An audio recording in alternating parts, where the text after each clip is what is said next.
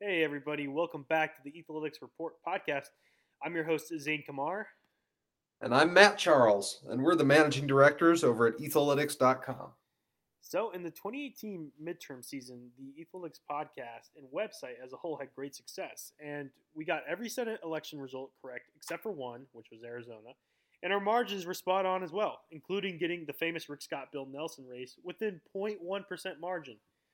So, to coincide with the relaunch of our website, we're very excited to bring the show back to listeners here. And we're set up for the long haul, and we're excited to get started on this season. Yeah, like Zane mentioned, etholytics.com is the reason we're here. This site is going to be such a great resource for everyone. We're bringing data based election analysis back to the people, and we're just so fired up. Yeah, and, you know, uh, quite frankly, you know, um, polls have proven to be bunk the last few cycles. So um, Etholytics has really relied a lot more on modeling, and um, our margins using modeling have shown to be much more accurate than mainstream polling has been. So uh, we typically like to go um, much more in that direction than uh, you know looking at what snapshot polls show. Yeah, and you know, when you when you look at modeling as compared to polling, it's really important to realize that from a political campaigns perspective, they, they both have their uses, modeling and polling. Campaigns, they'll routinely use like an internal commission poll to drive fundraising numbers or to push a narrative out to the public. For example, if you see a special election that goes bad for one political party, you might see them drop some good looking internal polls the next day to the public to try and stave off the panic and, and drive the drive the narrative that they want. Right. Um, but when campaigns or when political organizations, when they actually want an accurate look at how elections are are going to pan out, they almost always turn to modeling. Uh, and Zane, since you help supervise a lot of our modeling over on the website, do you want to give some insight into how that sausage is made over there? Uh, yeah, sure. So um, essentially, Matt, uh, the way we make our models is by using a combination of historical data, uh, the trends for that given state or district, uh, national trends like generic ballot polling, and then finally we do add some specific polling to that race for the model. And however, that polling that we add in to our model is adjusted for bias. So, you know, polls that are typically heavily Democrat or more heavily Republican uh, we iron that out so it doesn't mess with our modeling. Therefore, our models end up very accurate. And you know, polls are simply really just more of a snapshot in time. So we're not going to predict an end result, you know, based on a CNN poll in August, for example. You know, we know that historically speaking, certain states are going to swing in the final weeks uh, for one of the two parties. You know, we see that all the time. So um, on that same topic, you know, let's kind of get into the midterms here. Um, you know, the, the political off season, so to speak, it's it's been a wild shift from, you know, last November, Glenn Youngkin winning the Virginia gubernatorial race uh, by three, shocking everyone doing that, not just winning by by a pretty healthy margin.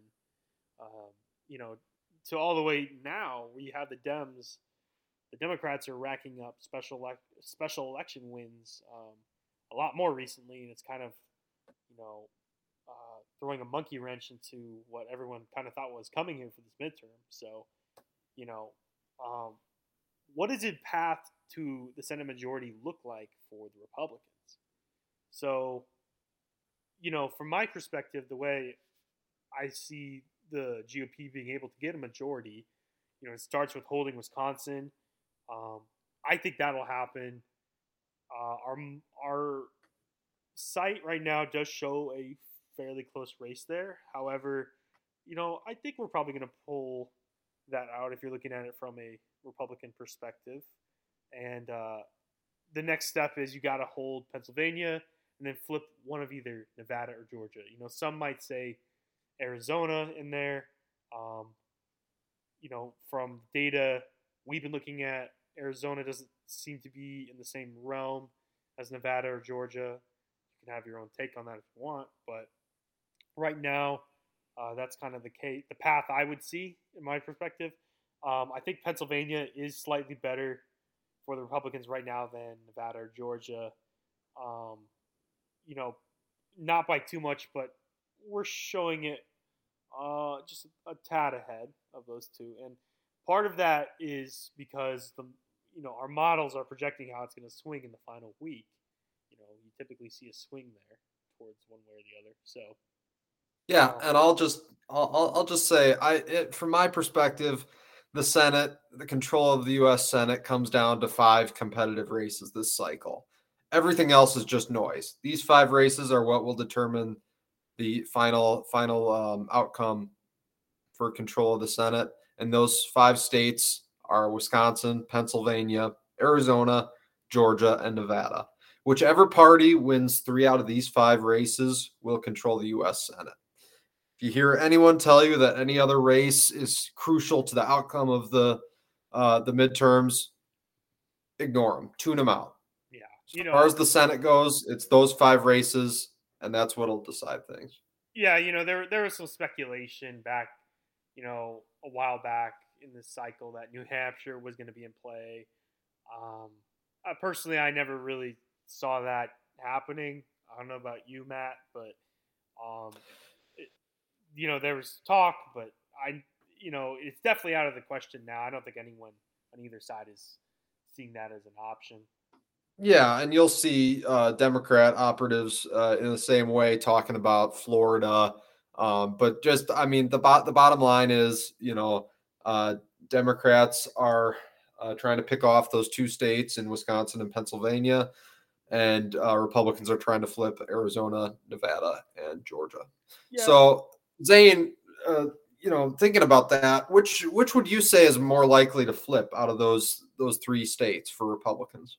Um, I, I would say Nevada, um, and the reason is because when you're looking at a midterm, um, it's typically dominated more by college-educated voters, and Nevada has the fewest college-educated voters of either of those three states. So, um, I think because of that, the GOP will have a better shot there. Um, you know, when you're looking at um, what our data shows, um, seems to be right now, Nevada is tacking a little bit better for GOP than either of those two states. Um, and then also, you know, we don't have any data to, you know, say this specifically, but I, you know, I just personally think Warnock is a very likable guy think is a likely. That's Raphael Raphael Warnock yes, in Georgia, Democrat nominee for uh, Georgia Senate. Um, you know, you, you saw them uh, the the Republicans try to throw everything they could at him in 2021, and it, none of it really stuck. He still ended up winning by two. Um, you know, he's a pastor, so he's used to speaking with people. He knows how to you, know come across as a nice guy, a cool hand. Uh, he's, he's used to speaking to a lot of people. You know, and I don't think Herschel Walker the Republican nominee is, is a remarkable improvement over Loeffler, who was his opponent in 2021.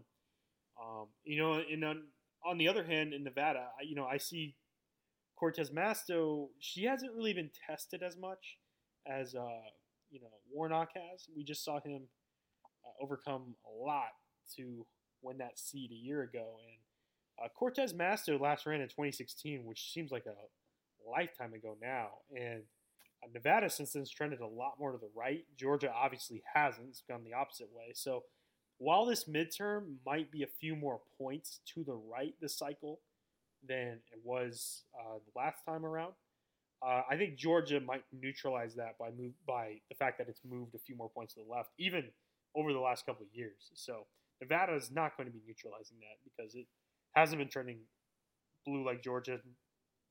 Probably, if anything, has been trending red. So I think it'll shift uh, with the cycle and and you know Nevada that is. I think it'll therefore be more flippable in Georgia. So uh, what do you think about that, Matt? Do you have any comments on that?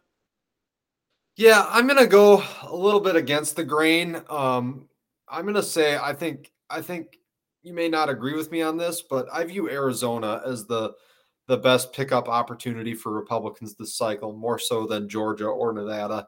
Um, you look at how Democrats are hitting Herschel Walker in Georgia over the domestic violence stuff in his past. As well as Nevada's just more generous voting laws that tend to favor Democrats. It makes Arizona Senate seem like just a more hospitable environment for Republican success uh, this cycle. The only thing that could be holding them back in Arizona is uh, Blake Masters seemingly just struggling with fundraising compared to the incumbent Mark Kelly. But anyway, answer kind of got off track there. But I, I would say Arizona is the most likely Republican uh, Senate flip this uh, this cycle. Um, but Zane, let's say uh, the Democrats do hang on to the Senate and Republicans can't flip any of those seats. Um, do you think that means Biden will be nominated again, or if the Democrats, vice versa, lose the Senate, where does that where does that put Biden? Uh, you know, in, in terms of this this controversy of of uh, re- renominating him while his approvals are so low. Oh yeah, you know I, I love the question because uh, 2024 is uh, such a fascinating topic where you know you might have uh, two and uh, two former presidents or current presidents uh, facing each other, and then you might also have zero presidents running at all. So you know, I I would say, um, I thought this summer I was feeling pretty certain that Biden was not going to be the nominee. Um, you know, he was only getting twenty percent of his own party voting for him in primary polling, which is absolutely devastating for an incumbent president. Which is why I was about to throw in the towel on him ever coming back. But now I'm not so sure uh, because the Democrats look like they may have turned the tide back here. You know, the special elections and the generic ballot kind of have been rolling their way of late. Um, and I think that that is making Biden more viable again. So I think if they come out and they do hold on to the Senate, I think it, I think it makes Biden uh, look like you know he at least did something, so they can he can claim, you know, he didn't lose the House and he losing the Senate, you know, and uh, the party will I think be a little more happy about him if they can hold the Senate. So, um, yeah, I, I, so that's what I would say uh, about that. Um, you know, I know you have a little bit of a differing opinion. Um, I think on Biden. So, what what are you seeing it as? Yeah, I'm just being honest here. I don't see a scenario, and I never saw a scenario where Biden wasn't uh, the Democrat nominee for president in 2024. He'll he'll be there. He's he's a known commodity. He unites the Democratic Party, and I just don't see any momentum or any reason for them to turn on him, uh, especially with gas prices dropping. Um, just to use use a football analogy here, Biden's not the superstar, but he's the he's the facilitator. He makes the rest of the team work together in a way that I'm not sure any of the other potential Democrat alternative nominees could pull off. You know, coalition management is very important in today's uh, political environment. You see in in both parties you have these different factions and in order to be successful in winning elections and then pushing your agenda once you get in you have to unite the factions, work with everyone, um, and it, it, takes a certain kind of of uh, figure of quarterback, so to speak, uh, to pull that off. Yeah. So you know, my one question on that though is whether Biden's purpose still remains because you know he was nominated solely to get Trump out of office. They didn't even care really whether he was progressive or moderate. It was just can he remove Trump? And yes, he could. So they nominated him because of that.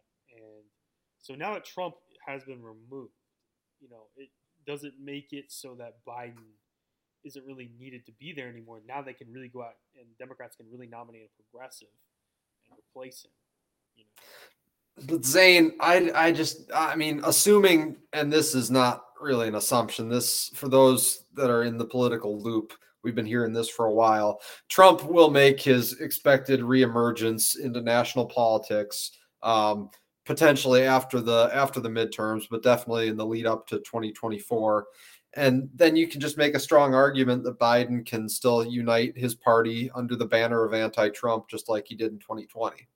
Yeah, and you know, um, I don't disagree with you there. I, I just want to throw one take out there is that I think if Biden were to uh, not be the nominee, my personal guess is I think it would end up being Gavin Newsom. And the reason for that is I think if it's not Biden, I don't think it can be Harris either because she will be tied to him. So for some reason, Biden's too toxic to become the nominee, then Harris is going to be just as toxified. She's his V. So I don't see it being um, one or the other there. I think if one one of them goes down, both of them will go down because they're tied together.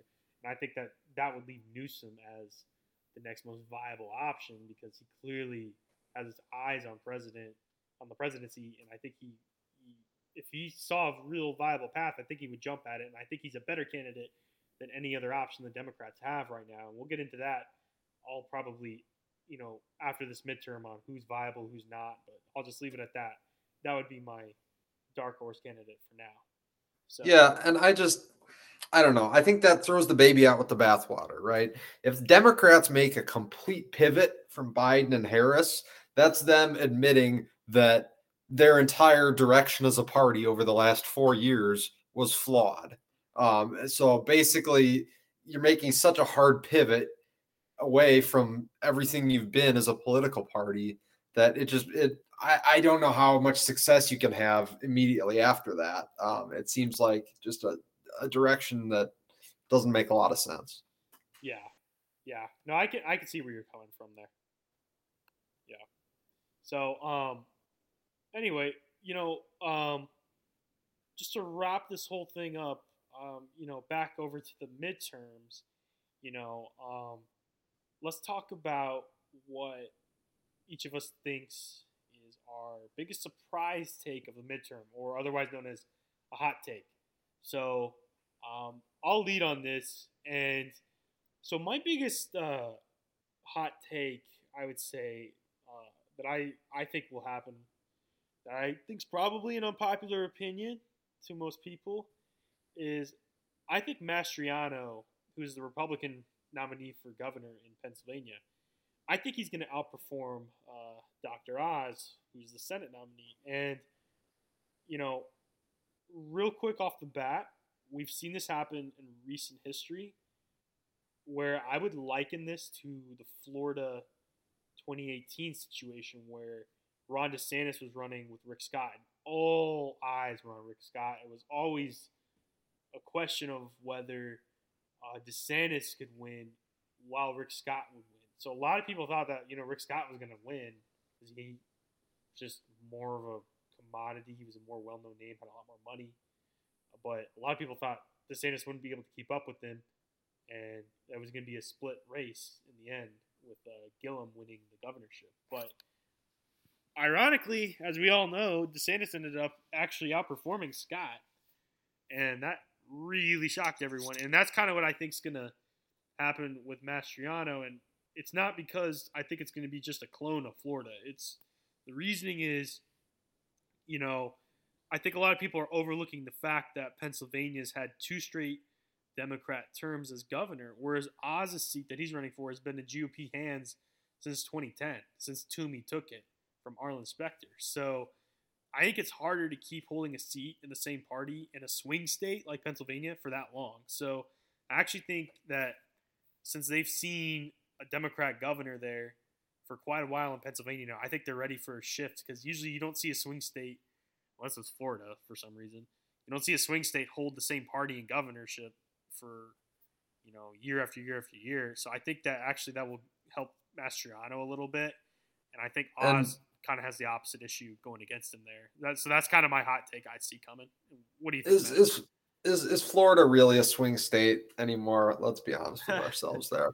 But I'll just kind of I'll, I'll, I'll kind of piggyback off your take there, uh, Zane. I I just in Pennsylvania I think we see John Fetterman, the Democrat, uh, win that Senate race, and I think he wins it by a comfortable margin. Uh, one of my favorite sayings in politics is "perception is reality." So when voters go to the ballot box to vote for a candidate, they have they have this perception in their mind of, of who they're voting for and what they what they see when they when they think of that candidate. If someone's voting for Donald Trump for president, that means when they look at Donald Trump, they see a president. That's that's how they envision him. It's like when you hit a golf shot. Before you swing, you envision where you want the ball to go. And that's that's how you want your shot to turn out. When push comes to shove, nobody looks at Dr. Oz and envisions him as a U.S. senator. He just it, no, no nobody sees him as a senator. And people look at John Fetterman, maybe moderate voters, blue collar Republican, Trump, Trump uh, 2016 types. Will look at him, see his his persona that he's built up, and feel like he he could be a more moderate option as opposed to this Dr. Oz uh, figure that just n- nobody sees as a politician. Yeah, you know, once again, I'll add that if you're interested in seeing how Pennsylvania Senate and gubernatorial races are going to turn out, you know, go to our website, etholytics.com.